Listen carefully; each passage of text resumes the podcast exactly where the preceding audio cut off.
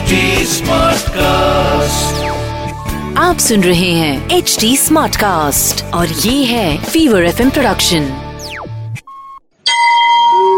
તમે સાંભળી રહ્યા છો વ્રત કથાઓ આરજે નિશિતા સાથે શ્રી સાઈ બાબાનું વ્રત આ વ્રત કોઈ પણ ગુરુવારથી કરી શકાય છે આ વ્રત કોઈ પણ વર્ણની વ્યક્તિ સ્ત્રી પુરુષ કે બાળક કરી શકે છે આ વ્રત સાત, નવ, એકવીસ કે બાવન ગુરુવાર કરવાનો સંકલ્પ લઈ શકાય છે. વ્રત યંત્રવત ન કરતા પૂરી શ્રદ્ધા અને સબૂરી સાથે કરો.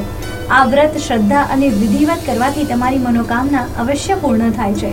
તેમાં જરાય શંકા રાખશો નહીં. કોઈ કારણસર વ્રત ન થઈ શકે તો તે ગુરુવારને ગણતરીમાં નહીં લઈ સંકલ્પ કરેલ ગુરુવાર પૂરા કરવા. બહારગામ જવાનું થાય તો પણ વ્રત કરવું તે દિવસે પૂજન અર્ચન ન થઈ શકે તો સતત સાંઈ બાબાનું નામ સ્મરણ કરવું વ્રતમાં ચા, દૂધ, ફળ લેવા. એકટાણામાં ખીચડી, ભાજી, દહીં કે છાશ લેવા. સંકલ્પ કરેલ ગુરુવાર પૂરા થતા ઉજવણું કરવું. ગુરુવારે પ્રાતઃકાળે પથારીમાંથી ઉઠતા વેદ શ્રી સાંઈ બાબાનું સ્મરણ કરવું. પ્રથમ દીપ પ્રગટાવી ફોટો કે મૂર્તિમાં સાંઈ બાબાના કપાળે કંકુનો કરવો. પીળું ફૂલ કે હાર ચઢાવો. અગરબત્તી પ્રગટાવો. પછી સાંઈ બાબાનું પૂજન અર્ચન કરો. પૂજન અર્ચન વેળાએ વ્રત ધારકે પ્રથમ વ્રત કથા વાંચવી. પ્રસાદમાં કોઈ પણ ફળ, દૂધ, સાકર કે સાકરિયા ધરાવો. અગર ખીચડી, ભાજી, દહીં કે છાશનો થાળ ધરાવો, તો તે વખતે તેમનો થાળ ગાઓ. પૂજા વિધિ પૂર્ણ થતાં તે પ્રસાદ બાળકો અને ભાવિકજનોને વહેંચો. તમે પણ પ્રસાદ અને ઉદી ગ્રહણ કરો. સંકલ્પ કરેલ ગુરુવાર પૂરા થતાં વ્રતનું ઉજવણું કરો.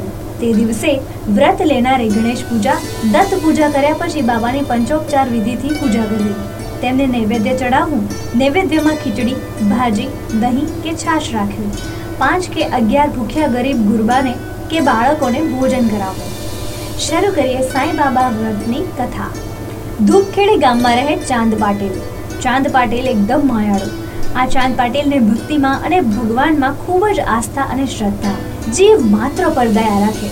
તેઓ હંમેશા ગામમાંથી નીકળે ત્યારે પોતાના પ્રિય અશ્વ ઉપર નીકળે. રૂવા પણ જબરો બધા ઘોડા પર બેઠેલા ચાંદ પાટીલને જોઈ રહેતા ચાંદ પાટીલ ખેતરે જાય તો ઘોડા પર પર ગામ જાય ત્યારે પણ તેને પ્રિય ઘોડો સાથે હોય હાટ બજારના માર્ગે જવાનું હોય ત્યારે પણ ઘોડાને દોડાવતા નીકળે. એક દિવસ એક વાત બની. પાટીલનો ઘોડો ખોવાઈ ગયો. છૂટો મુકાયેલ ઘોડો ગામ બહારની ઝાડીઓમાં ફરતો હતો. તે દરમિયાન એક જણે આવીને પાટીલને સમાચાર આપ્યા. તમારો ઘોડો દેખાતો નથી? જરા તપાસ કરજો. હમણાં તલાવડીએ હતો. હવે નથી? ચાંદ પાટીલને ફાળ પડી. હે? ઘોડો નથી? તે ક્યાં હશે? કોઈ ચોરી ગયું હશે? ચાંદ પાટીલ એકદમ બેબાકડા બની ગયા. પાટીલ દોડ્યા, ઘટાદાર ઝાડીમાં પહોંચ્યા. આમ તેમ દ્રષ્ટિ દોડાવી પાછળની ભેખડે પહોંચ્યા. ઘોડો ક્યાંય દેખાયો નહીં. ગ્રામજનો નવાઈ પામ્યા. ખેતરે જતા અને આવતા ખેડૂતો આ ચાંદને હાફડા ફાફડા જોઈને આશ્ચર્ય પામ્યા. કા? શું વાત છે? ભાઈ, મારો ઘોડો મળતો નથી. કોઈએ કહ્યું, પાટીલ, ઘોડો છે જાતવાર આખા મહારાષ્ટ્રમાં કે ઔરંગાબાદમાં આવો એકે ઘોડો નથી. તમે ચિંતા કરશો નહીં. સમય થશે એટલે ઘર ગોતતો ગોતતો આવી જશે. ઠીક ભાઈ, એ સિવાય થાય શું? ચાંદ પાટીલ ઘરે ગયા.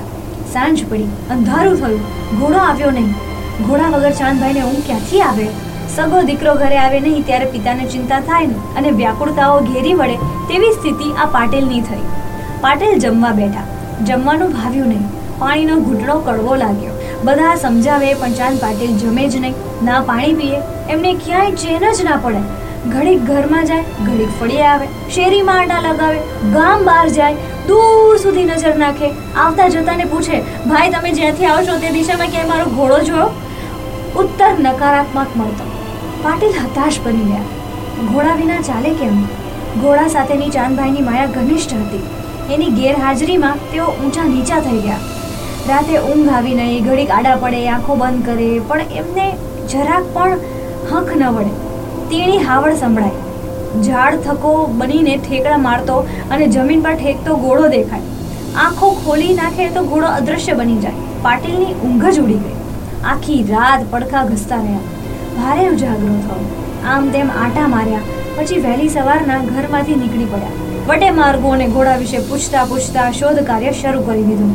ભાઈ, મારા ઘોડાને ક્યાંય દીઠું હોય તો કહો ને. કોઈ શું કે? ઘોડો જોયો હોય તો કહે ને. ચાંદ પાટીલ ભાંગી પડ્યા. શું મને મારો પ્રિય ઘોડો નહીં મળે? મારે મારા લાડકા ઘોડા વિના જ હરું ફરવું પડશે. ક્યારે મળશે?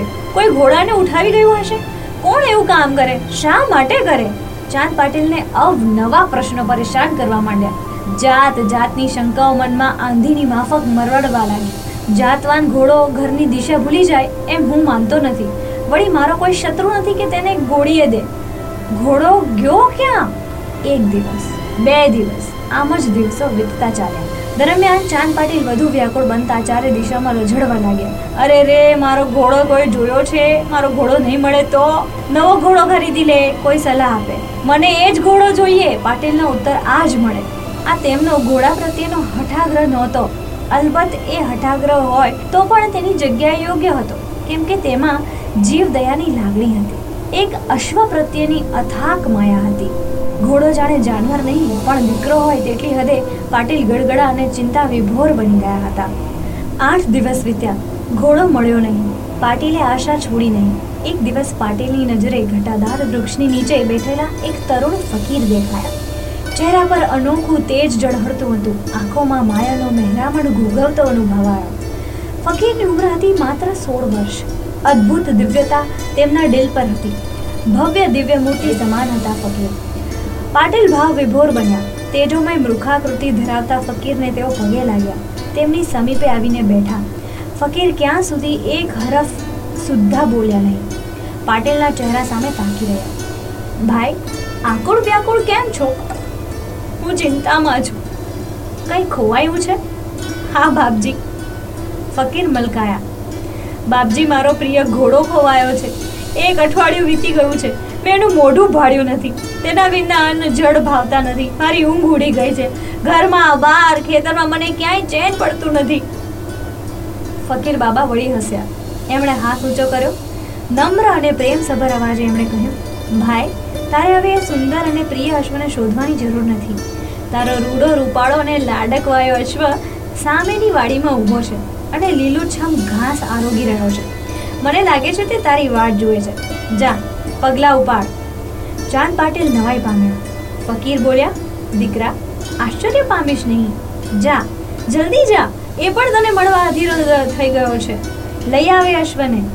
ચાંદ પાટીલ ઉઠ્યા, ચાલ્યા. પગમાં તેજી આવી. કહો કે આઠ દિવસથી થાકેલા પગમાં ગતિ આવી. પાંખો ફૂટી હોય તેવી અનુભૂતિ થઈ. થોડા છેટે ગયા. દૂરથી વાડી દેખાઈ. વાડીમાં ઝાડીના એક ઝુંડ પાસે તેમનો લાડીલો અશ્વ ઊભો હતો. અશ્વ મજેથી ઘાસ આરોગતો હતો. પાટીલની આંખો ભીની બની. ઓહ, તું અહીં છે? પાટીલે દોટ મૂકી આવ્યા અશ્વ પાસે. ખોવાયેલો દીકરો મળ્યો હોય તેટલું હેત જાગ્યું. આંખોમાં માયાની ભીનાશ વળી. તે દીકરાને ભેટી પડતા હોય તેટલા ઉમળાકથી અશ્વને બાજી પડ્યા. કેશવાળી પંપાડી એના મોઢા પર હાથ ફેરવ્યો. પીઠ પણ થપથપાવી ઘોડો જાણે માલિકને ઓળખી ગયો. ઘોડાએ હણાટી નાખી. ઘર છોડીને ગયો તો?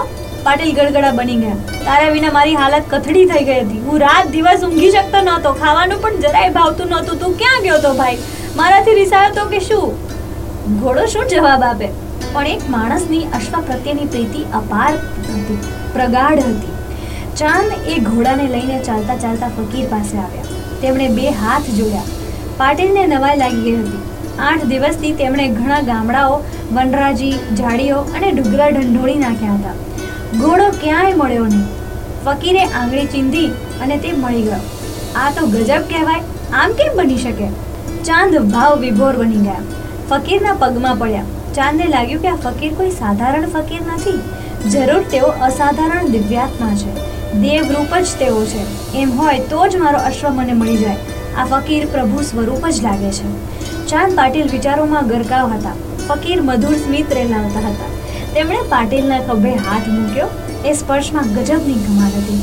ફકીરે ચાંદને ઘરે જવાનો આદેશ આપ્યો. ચાંદ ઘરે આવ્યા. ફકીરનો સ્મિત લહેરાવતો તેજોમય ચહેરો અવારનવાર આંખો સમકક્ષ તાજો થવા લાગ્યો. સૂતા, બેસતા, ઉઠતા અને જાગતા તેમને ફકીર જ નજરે પડવા લાગ્યા. મનમાંથી, અંતરમાંથી એક જ સાદ ઉઠતો હતો. એ ફકીર ચોક્કસ મહાન તપસ્વી અને દિવ્ય પ્રભુ જ હોઈ શકે. તે અસાધારણ વિભૂતિ જ હશે. એક દિવસ, બે દિવસ, ગ્રામજનો ફકીરના દર્શને જવા લાગ્યા. દરેક જણા સાધુ ફકીરના દર્શન કરીને મુગ્ધ બની ગયા. અહો ભાવથી સૌના અંતર છલોછલ બની ગયા. ફકીર સૌને આવકારતા. ફકીર સૌને બોધ કથન કહેતા.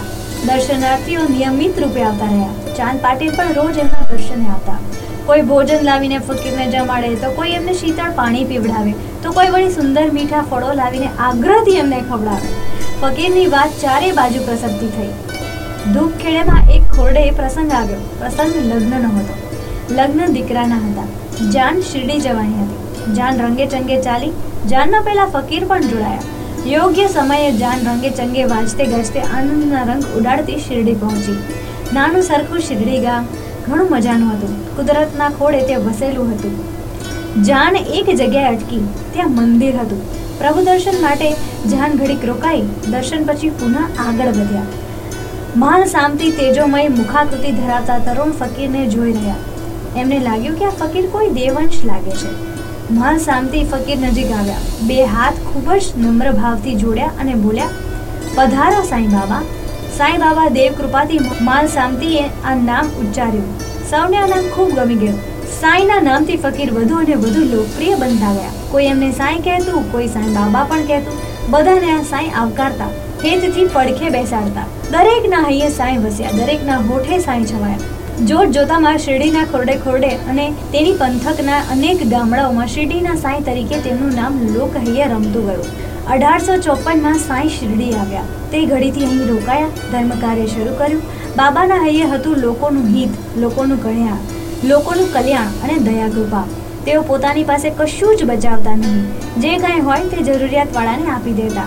કંઈ પણ આપતી વખતે સાઈના ચહેરા પર અહમનો આછો પાતળો ભાવ સુદ્ધા વર્તાતો નહીં. સાવ નિર્મળ, શાંત અને ભોળા સાંઈ. બસ સ્મિત લહેરાવતા જાય અને લોક સેવા કરતા જાય. શિરડીવાસીઓ હરખાયા. બાબા તેમને માટે મહાન સંત હતા. પૂજનીય અને વંદનીય હતા. બધા એમને ચાહતા એમને એકાગ્ર ચિત્તે સાંભળતા. તેમની સેવા કરવા ખડે પગે રહેતા. જે રીતે સાંઈ, ચાંદ પાટીલને ફળ્યા, એવી જ રીતના દરેકને એમના કાર્યમાં એમની મદદરૂપ થવા માટે સાંઈ ફળે. એવી જ મહેચ્છા સાથે, એવી જ શુભેચ્છા સાથે અસ્તુ. આવી જ બીજી વ્રત કથાઓ તમે સાંભળી શકશો એચટી સ્માર્ટકાસ્ટ ડોટ પર અને બીજા લીડિંગ ઓડિયો પ્લેટફોર્મ્સ પર. ફીવર એફએમ ઓફિશિયલ ના નામથી તમે અમને સોશિયલ મીડિયા પર પણ મળી શકશો. ઇન્સ્ટાગ્રામ ફેસબુક અને ટ્વિટર પર મારી સાથે ટચમાં રહેવા માટે આરજે નિશિતા નામથી સર્ચ કરજો. For more podcast log on to HT smartcast dot com ઓર સુનો નયે નજરિયે સે. તમે સાંભળી રહ્યા છો વ્રત કથાઓ. આરજે નિશિતા સાથે आप सुन रहे हैं एच डी स्मार्ट कास्ट और ये था fever F production smart cast